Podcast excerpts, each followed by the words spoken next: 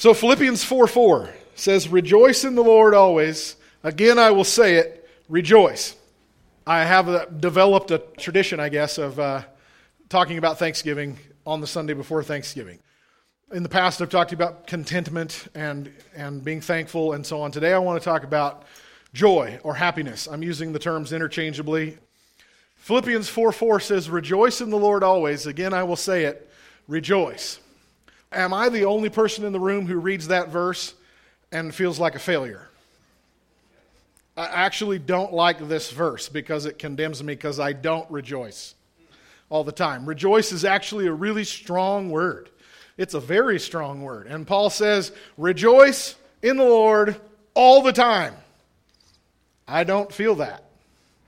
It is my natural emotion and uh, my natural personality to just be calm and still. And when I am calm and still, I get accused of being angry because when my face relaxes, I look mad. and I get accused of that all the time. And so, no, really, I'm not, you know. So I read this verse, and it actually, I don't like it because it's not uh, something I feel very often. It's a foreign feeling to me to be really jacked up, pumped, vibrating, energetically excited. I don't feel that. I love to laugh. I think I have a great sense of humor. I love telling jokes. I like really stupid comedy movies like UHF. We love Nacho and Princess Bride and Napoleon at our house. That's, that's our sense of humor. We, so, happiness is certainly not a stranger to me, but most of the time, I'm not feeling happy. I, I feel responsibility. I feel my to do list hanging over my head. I feel pressure, is what I feel most of the time. Sometimes I feel happiness, especially if I'm out in the mountains and I'm exploring a new place I've never been and I get to some view I haven't seen before, that makes me feel something. Music, even more than anything else, music makes me feel calm, peaceful, releases emotion. Uh, I can be I can be very happy listening to good music. Sometimes I feel happiness when our family, all our kids are at home in the evening, which is very rare now that they're all in high school, and uh, when we're all together on an evening and not have something to rush off and do. That makes me feel happy sometimes. But I suppose some of you will identify that it is very easy to feel lonely or sad or stressed. Uh, it's very easy to feel angry. It's completely natural for us to feel self pity or fear or anxiety or condemnation or rejection. But to rejoice in the Lord would be half, something I would have to be super intentional about. I would have to do that on purpose. That's not natural or thoughtless or easy. I would have to be extra careful about doing that on purpose. If I am overcome with emotion while I'm worshiping or reading my Bible or praying, it usually comes out as tears, not as happiness. I'm, it's usually an emotional release of stress and, and fear coming out rather than uh, I just feel giddy. So, if there's anybody who can identify with us, it's David. You know, David felt the whole spectrum of emotion, and he wrote it all out in song, and he sang it all back to God. And here's what he says in Psalm 42, 1 to 6. As the deer pants for the water brooks, so pants my soul for you, O God. My soul thirsts for God, for the living God. When shall I come and appear before God? My tears have been my food day and night. When I remember these things, I pour out my soul within me. Why are you da- cast down, O my soul? Why are you disquieted within me? Hope in God, for I shall yet praise him for the help of his countenance. O my God, my soul is cast down within me, therefore I will remember you. And in the next Psalm, 43, verse 5, he says, he's talking to himself here. Why are you downcast, O my soul? Why so disturbed within me? Put your hope in God, for I will yet praise him, the help of my countenance and my God. David sings this, he writes this song, and the lyrics of his song, he's singing to his own heart. Why am I disturbed, heart? Why are you down? Think on God, He will change your countenance. So he says, I am downcast and I'm disturbed. But he says, I will hope in God and I will praise Him. He is the help of my countenance. If you know the word countenance, you know that means your face. But it's more than your face. It means, in Hebrew and Greek and English, the word countenance means the attitude of your face. It's not our physical face. Our countenance is our smile or a frown. David says, I feel downcast and disturbed, so I will praise God and it will change my face. Notice he doesn't say, it will change how I feel, it will change my face. Hello?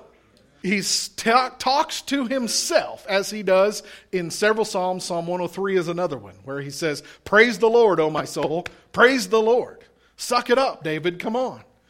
Let's praise God. Let's get out of this funk. Let's praise God. So David says, I feel downcast and disturbed. I am going to intentionally praise God, and it will change my face. It will put a smile on my face. He is going to act like he's happy even when he doesn't feel like it. You know what that is? That's faith. Come on, you've heard that since June. Live like it's true before it happens. He says, even when I feel really bad, my remedy is to worship God and it will change my face. Do you know it's possible to change your attitude by faith? It is. Somebody would say, well, that's being fake. Well, no, it's not. It's faith. I've talked to you at length in the last few months about how our words and our attitude steer our life toward one thing or another. And we can be happy by faith. We can rejoice by faith even when we don't feel like it. It is possible to have very strong feelings of depression or sadness or anger or unforgiveness or whatever and to fight those feelings to reject those feelings. I got a quote from Misty Edwards. I don't know the context of this. Somebody just made a graphic out of it. She says, We express our love to God by resisting emotions contrary to his will.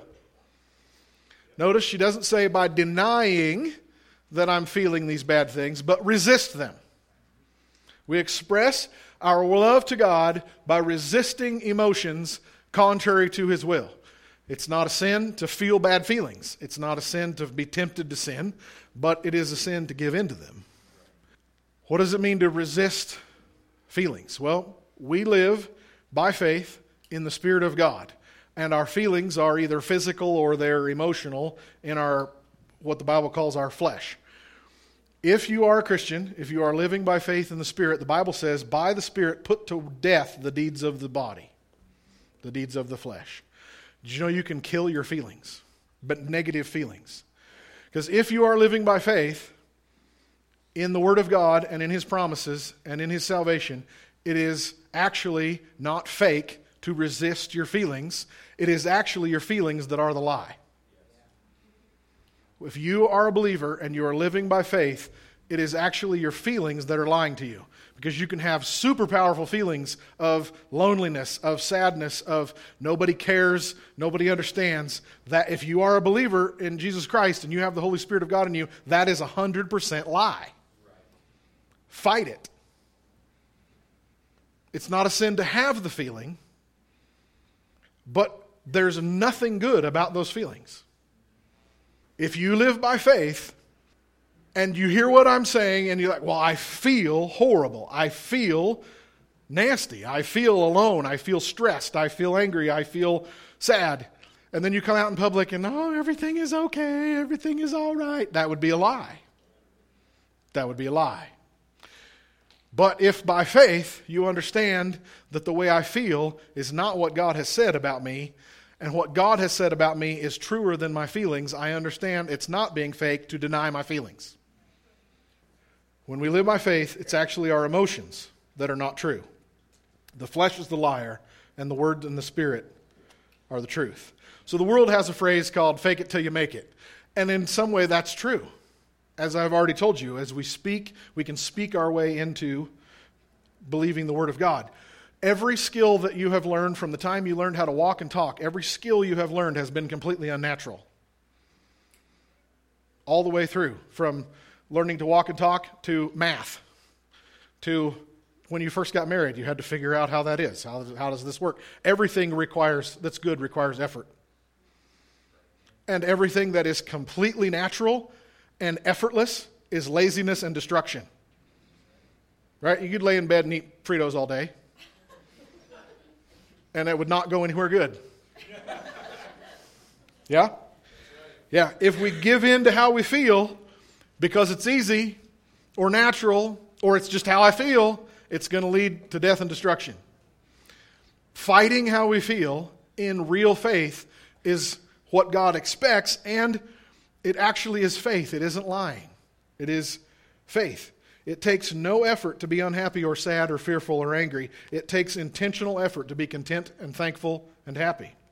There are two ways to fake something one is a lie, and the other is faith. And let me give you an example. Sam, would you help me out, please? Would you go stand back there in the gap behind the chairs? Let me show you how there are two ways to be fake, and one is a lie, and one is love.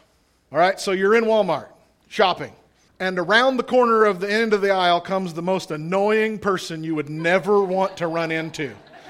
Right? We're acting, all right? I don't feel this way, okay? Okay, we're acting, but we're going to act, all right? So here is I am busy. I've got a to do list. I need to get my shopping done and I need to get out of Walmart. I do not need to be in here talking to people. And, and then on top of that, not only do I just run into somebody, but I say, oh, good God, why did it have to be Sam? God. Okay, so this is you. You run around the corner on the peanut butter aisle, and there is the most annoying person you would never, ever hope to run into. I guarantee you, none of you are going to turn around and run and say, Sam, I hate you. I don't want to talk to you. You're all that much of a liar.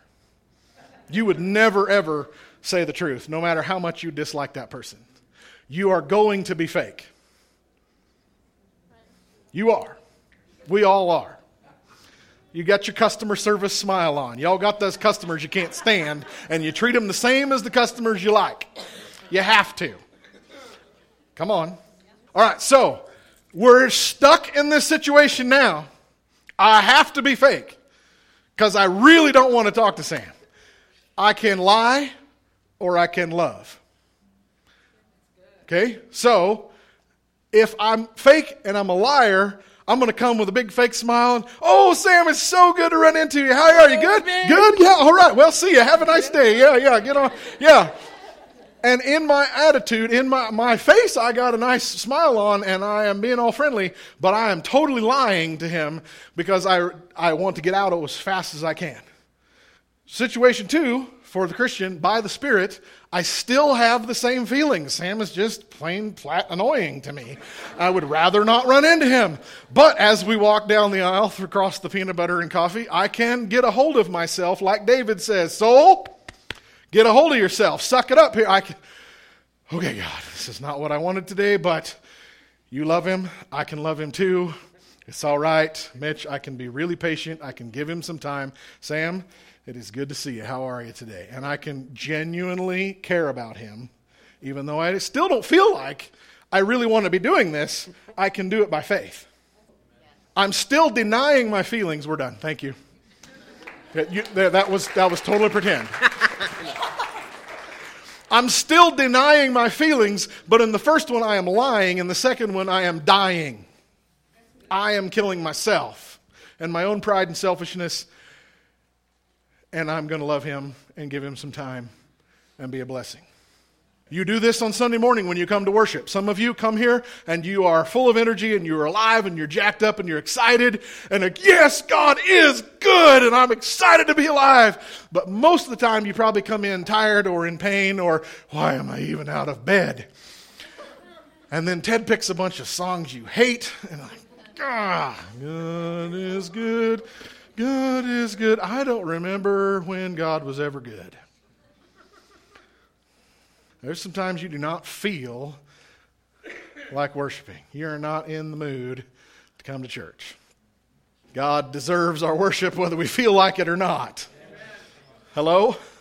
Come on. We can lie our way through worship and just stand in the back and try to act like I'm this happy Christian and I got it all together and I ain't got nothing wrong.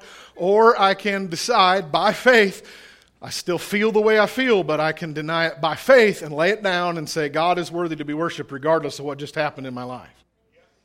Regardless of the pain or the battles or whatever troubles it is, God is worthy.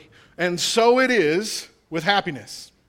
I can lie that I got everything together and it's all happy and I have no problems and no pain, or I can die to myself. I can put my feelings down, not denying that they're real, but I don't need to bring that out. I can, I can be pleasant with this person. I can be joyful. I can worship God on purpose. I can be friendly. By the Spirit, Bible says, by the Spirit, put to death the works of the flesh. When I say happy or joyful, I don't mean you have to be Tigger, but you can't be Eeyore. Uh, I don't mean you have to be a Tigger Christian, you know, and just, oh, Tiggers love to bounce. You can be that if that's how you feel. It's great. But we can't be Eeyore. I don't mean that you have to be chipper or shallow or false or even energetic or even fun. You may be just a really calm, flat personality and, and you like to be quiet and not have the center of attention. All that's totally fine. But if we're going to have real joy in the Lord, we can't be a downer of a person, a complainer, can't be a drain or somebody who dumps our problems on somebody. We will be givers of encouragement and support and love and faith. We will be intentionally pleasant and interactive person, content and thankful and peaceful. We will cause other people to smile. And I don't mean being immature or silly or goofy or thoughtless, but I do mean not being moody. Giving into our moods is not godly. David says, My soul is downcast and disturbed, but I will think about God and I will change my face. So, still, somebody's going to say, Well, Mitch, this is inauthentic. This is hypocrisy. And I want to be an authentic person. Well, belching and farting are authentic. Bad breath and body odor are the authentic you but you shower and brush your teeth so that we don't have to put up with the authentic you. And we are thankful. We are. You may not know or care that you stink, but the rest of us do. And so, you may not be aware actually of how offensive your complaining is. How you're driving people away by every time they talk to you, most of the time you bring up your problems or you complain about your boss or, or just whatever. You're a downer, so people, you are the person that somebody runs around the corner at Walmart. Or they're not even going to ask you how your day is because they know your answer. Happy people attract other people, miserable people repel other people. Somebody's still going to say, Well, I'm authentic. I'm a real person. I call it like I see it. I say what I think, and I don't hide my true feelings. I'm not fake. Well, no, you're a baby. Babies let everyone know how they're feeling. Everyone in the room, everyone in the car, everyone in the airplane gets to know exactly how that baby is feeling. To not act how we feel, you're an adult. The maturing of a person is to learn to keep your mouth shut about how you feel. That's how you grow from baby to toddler to teenager who still doesn't know. And then we have some adults that never figured it out. But if you don't act how you feel, you're an adult. Babies let everybody know how they feel, right? So, Dennis Prager is a man who wrote a book called Happiness is a Serious Problem. He gave a speech based on this that Sarah and I watched on YouTube, and, and uh, he was talking about this. And in his speech, he titled it Happiness is a Moral Obligation. I want to tell you some of what he said. He's, he's really, really good guy. He's not a Christian, but he's a believing and practicing Jew. He's a friend of Christians. He's worked with Ravi Zacharias in the past, and he's a really, really good guy. If you see PragerU online, you need to watch those things. You need to read his book or listen to whatever he says. He's a righteous man. But he says in this speech happiness is a moral obligation. Happiness is not a feeling, it's not a psychological state, it's not an emotional state. Happiness is a moral obligation before God and other people. And I want to add being chronically unhappy is a sin. I don't mean the feelings, I mean being chronically, long term, unhappy is a sin. Back to Dennis Prager. He said, to prove that happiness is a moral obligation is very easy. He said, ask anyone who's raised by an unhappy parent if happiness is not a moral obligation. You, we are morally obliged, we are required by God to be content. Because if you were raised by an unhappy parent who turned abusive or drank too much or was always chasing money and therefore always working and always gone because they were never content and happy, or they committed adultery because they weren't happy in their marriage, you know how destructively violent unhappiness is. To be unthankful, to be discontent, to be unhappy is violent on the people around us. He says, ask anyone, this is Prager, he says, ask anyone married to an unhappy, angry, unpleasable person. And tell me that happiness shouldn't be a requirement of morality. Is that sinking in? We owe it to everyone around us our spouse, our children, our parents, our coworkers, and our boss to be happy. I'm not saying we have to feel anything, we have to be happy. Choose to be content, choose to be pleasant, choose to think on what's going right instead of th- focus on what's going wrong in Prager again, in all of life, behavior matters more than feelings. Happiness is almost always a choice. It's almost never a natural feeling. Some of you have such cheerful demeanors and a naturally pleasant personality that you hardly ever have a bad day. Most of us have a lot of good days and bad days. Some people never have a good day, every day is bad. That's your own attitude. That is as much your personality as the person that never has a bad day, even when they should most of us are up and down all the time. And we have really good moments and, and really, really bad moments. And every age of life is a battle to be happy. Teenagers are famous for angst and depression. We think, well, if we grow up, we'll have it better. But then when you're trying to start out newly married and with kids, and it, life's hard. There's lots of financial pressures and career pressures, and then, then you reach the stage in middle life where you're famous for having a midlife crisis and you're taking care of your parents and your kids. And so well, if I just if we just get the house paid off, if we just do that, then we'll finally relax and get happy. And then finally you're elderly and they're famous for complaining about their aches and pains and problems and the kids and grandkids never come to see me. There is never going to be a time when we're just naturally happy. There is never coming a season in your life where things are going to relax and get easy. It's not going to happen. Every day in every age and season of your life, it will be a choice whether you're happy or not.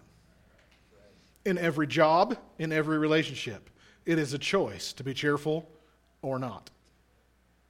In all of life, behavior matters more than feelings. Prager says this is the most important message for Americans today because he says approximately six people in the entire world care how you feel.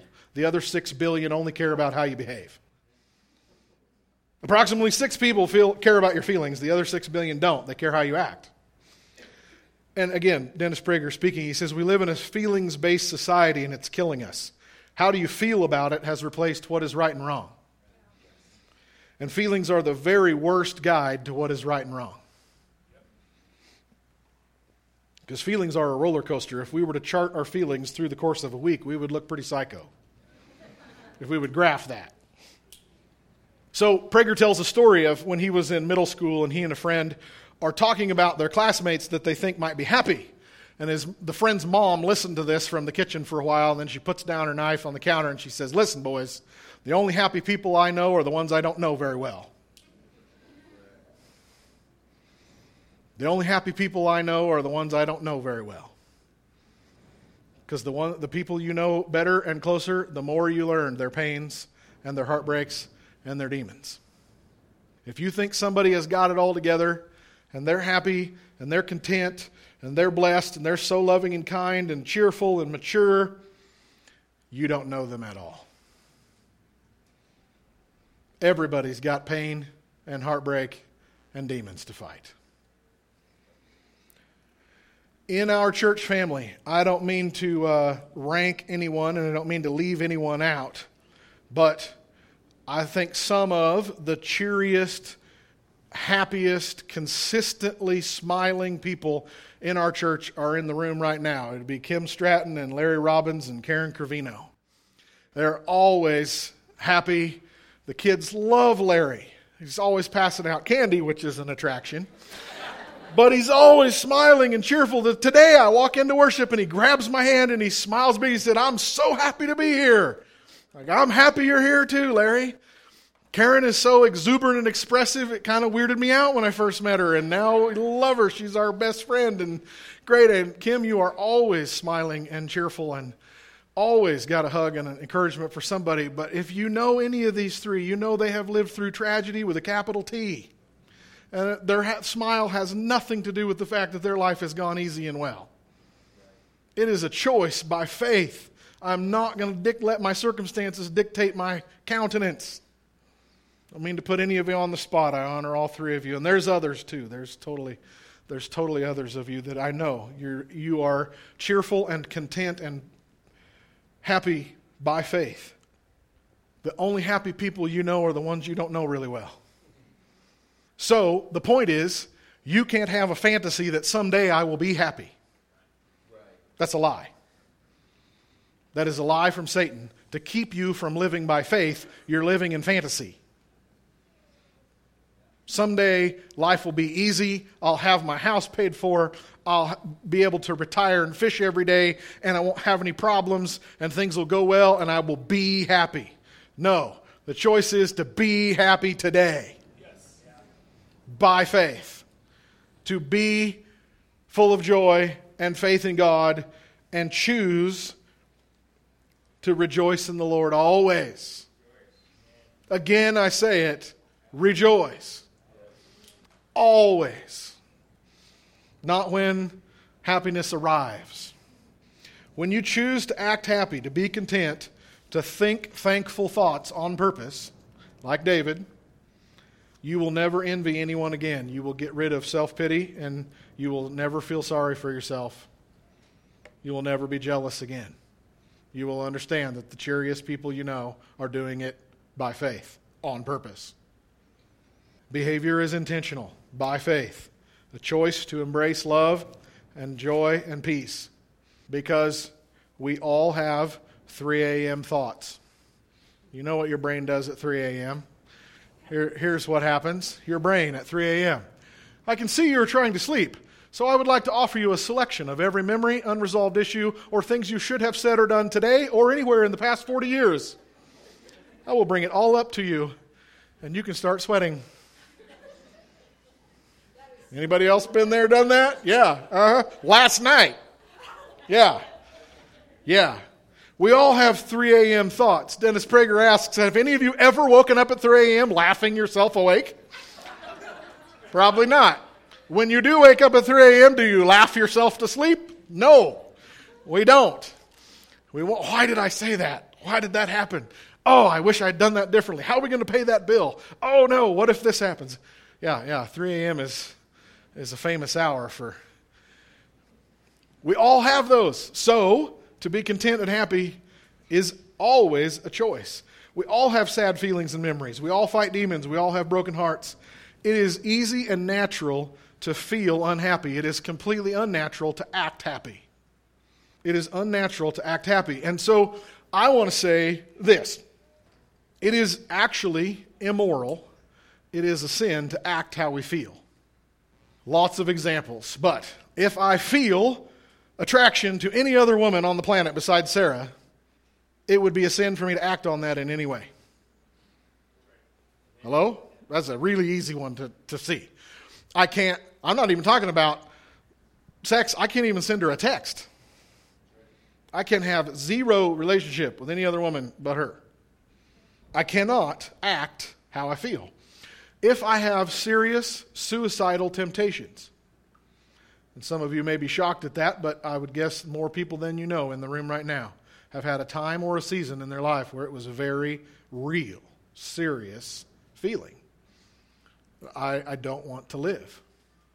If I act on how I feel, I am sinning against God and myself. If I feel rage, I cannot act on that if I feel hate, if I feel greed, if I feel desire for alcohol or drugs, if I wake up in the morning and feel like I don't want to go to work, I cannot act on that feeling if you're an adult. Some of the young people just call in and say, I'm not going to work today. Adulting is hard, it's worth it. You can't act on how you feel, it's a sin. It is actually immoral to act on our feelings. It is just as faithless and godless to give in to feelings of depression or stress or bitterness or fantasies of escape. I want to escape my marriage. I want to escape my job, but I don't ever leave. I just fantasize all the time. That's going to ruin your heart. It's going to ruin your life. General unhappiness is just as faithless and godless and we can't give in to those feelings. Proverbs 4:23 says this, guard your heart above all else for it determines the course of your life. Another translation says keep your heart with all diligence for out of it spring the issues of life. Guard your heart. Get out your sword of the spirit and chase those feelings off. They're not part of your faith and they're not true. I'm not saying they're not real. They can be very very very real can make your heart race and your stomach churn and the sweat start pouring. Very real, but they're not true. It's Satan lying to you, it's your flesh lying to you. It's your own fears and insecurities lying to you because it's not what God says about you. He says you are loved, you're cared for, you're forgiven, you have no shame. So it is not wrong to, to guard our heart to fight our feelings off. In no way am I saying the feelings are a sin. Jesus had feelings as well as us. It's not a temp, it's not a sin to be tempted. Jesus Hebrews says Jesus was tempted in every way just like us. There is no sin that anybody on in, on planet Earth has ever done or had a temptation about that Jesus doesn't understand. No one on judgment day will be able to stand before Jesus and say, "Well, you just don't understand." You weren't as depressed as me. You weren't as poor as me. You weren't as tempted as me. No, he felt whatever you have felt, he felt it worse. But he did not sin. The feelings are not sin. The temptation is not sin. And, and the Bible actually, as far as negative emotions, the Bible says Jesus was the man most acquainted with sorrow. It says Jesus was anointed with more joy than any other person ever, but he is also the man most acquainted with sorrow in world history. He's the most brokenhearted, sad, lonely person. I mean, you would be your God and no one knows it. Nobody has been lonelier than Jesus. Nobody has been more rejected, more thoroughly mistreated compared to what he deserved. No one has been more mistreated than Jesus. And the Bible says he was the most acquainted with sorrow of any man. But do you think he went around depressed and angry? Is that your picture of how he taught the Sermon on the Mount? that he went up on a mountain and he just railed and screamed and complained against the world and the government and the politics, and he. Absolutely not. No. He wasn't depressed or angry or complaining or pouting.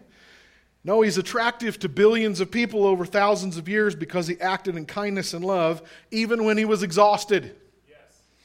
Even when he wanted to get away from people, you can see that all through the Gospels. He's constantly trying to go away because he's been ministering all day long to thousands of people, and I just need to go get some sleep.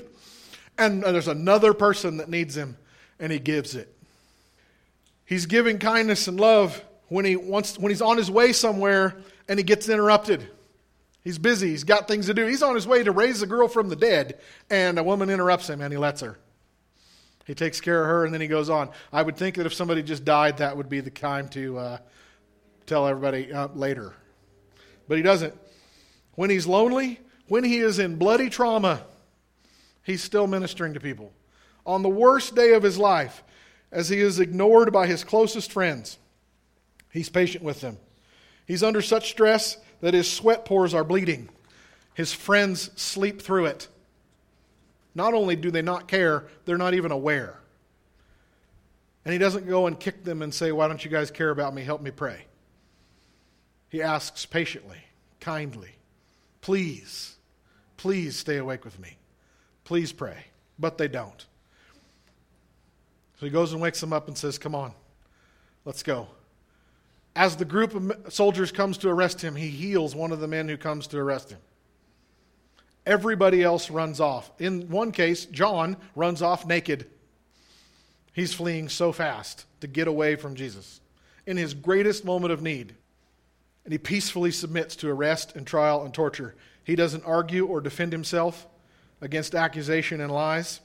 As he is wearing a crown of thorns on his head, and his back is ripped open to his bare ribs, and he has at least three nails in his body, he stops to take care of his mom.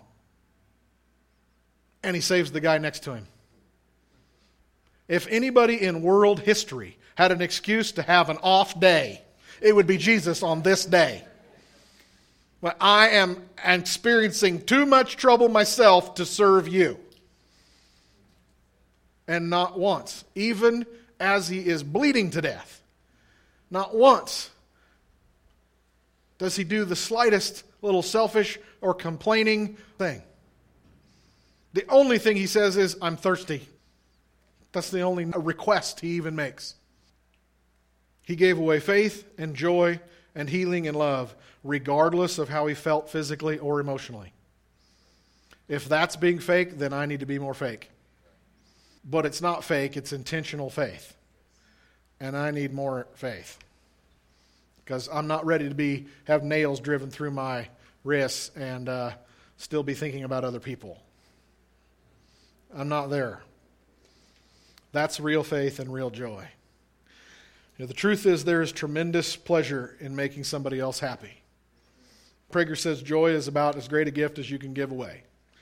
You're going to make the world a better place if you are intentionally happy, content, thankful, cheerful person. Unhappy people make the world a worse place. It isn't the happy Muslims that strap on bombs and go blow themselves up. It's the angry, hateful ones.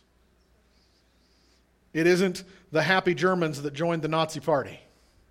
It was the ones that had a selfish agenda and wanted power and money. And it isn't the happy liberals that join Antifa, and it isn't the happy conservatives that go be a skinhead. These are angry, hateful, dissatisfied, hateful people. It isn't the angry Christian who's out there sharing the gospel and spreading love. Unhappy Christians are complaining about politics and condemning other denominations and living in fear of the world situation, and they're too busy chasing earthly things that they think will make them happy someday, and they end up wasting their lives wishing things were different. But a happy, content, joyful Christian is certainly not pain free. They have broken hearts too. They battle their own demons. But they have made the choice of faith to rejoice in the Lord always. Always. Always. Regardless of how they feel, or how they're being treated, or what battle they may be fighting, or what wound may be bleeding. I will be thankful. I will be content. I will laugh. I will smile. I will count my blessings. I will love. I will rejoice in the Lord always. And again, I say, rejoice. Are you happy? Six of you are happy after all of that? Are you happy? Hopefully, you feel better than when you came in, but even if you don't, you can still say yes. And it's not a lie, it's true. Choose happiness. Are you happy? Yes. yes. All right. Be thankful. We have every reason to be thankful, we have every reason to rejoice. Even when it is unnatural in our feelings, it's still true because that's faith. Amen? Be happy, rejoice. We have every reason. Lord, thank you for your word. Thank you for your teaching. Thank you for your correction, Lord. Thank you for t- teaching us how to think about this. Lord, that rejoicing in you and feeling happy are not, are not feelings, but a choice of faith. And so we choose in faith now to rejoice in you. We choose to be thankful. We choose to be content. We choose to do battle with the lies that come up in our hearts and minds that tell us we're lonely and depressed and angry. Lord, we chase out unforgiveness or bitterness or depression. We chase it out of our heart by your word and by your spirit. Lord, we ask for deliverance right now for those that deal with clinical depression and anxiety chronic anger, chronic unhappiness. Lord, I ask you to do a miracle by your Holy Spirit in Jesus' name. Set hearts free with your word and your truth today. We say yes to joy. We say yes to happiness. We say yes to celebration, to contentment, to thankfulness. Lord, forgive us for complaining. Forgive us for meditating on our problems and our bills and our broken relationships more than we meditate on your word and your promises and your truth. Lord, we want to put to death the deeds of our flesh by your Holy Spirit. We choose joy today in Jesus' name. I bless each person here, Lord, with joy and peace and love and faith in Jesus' name.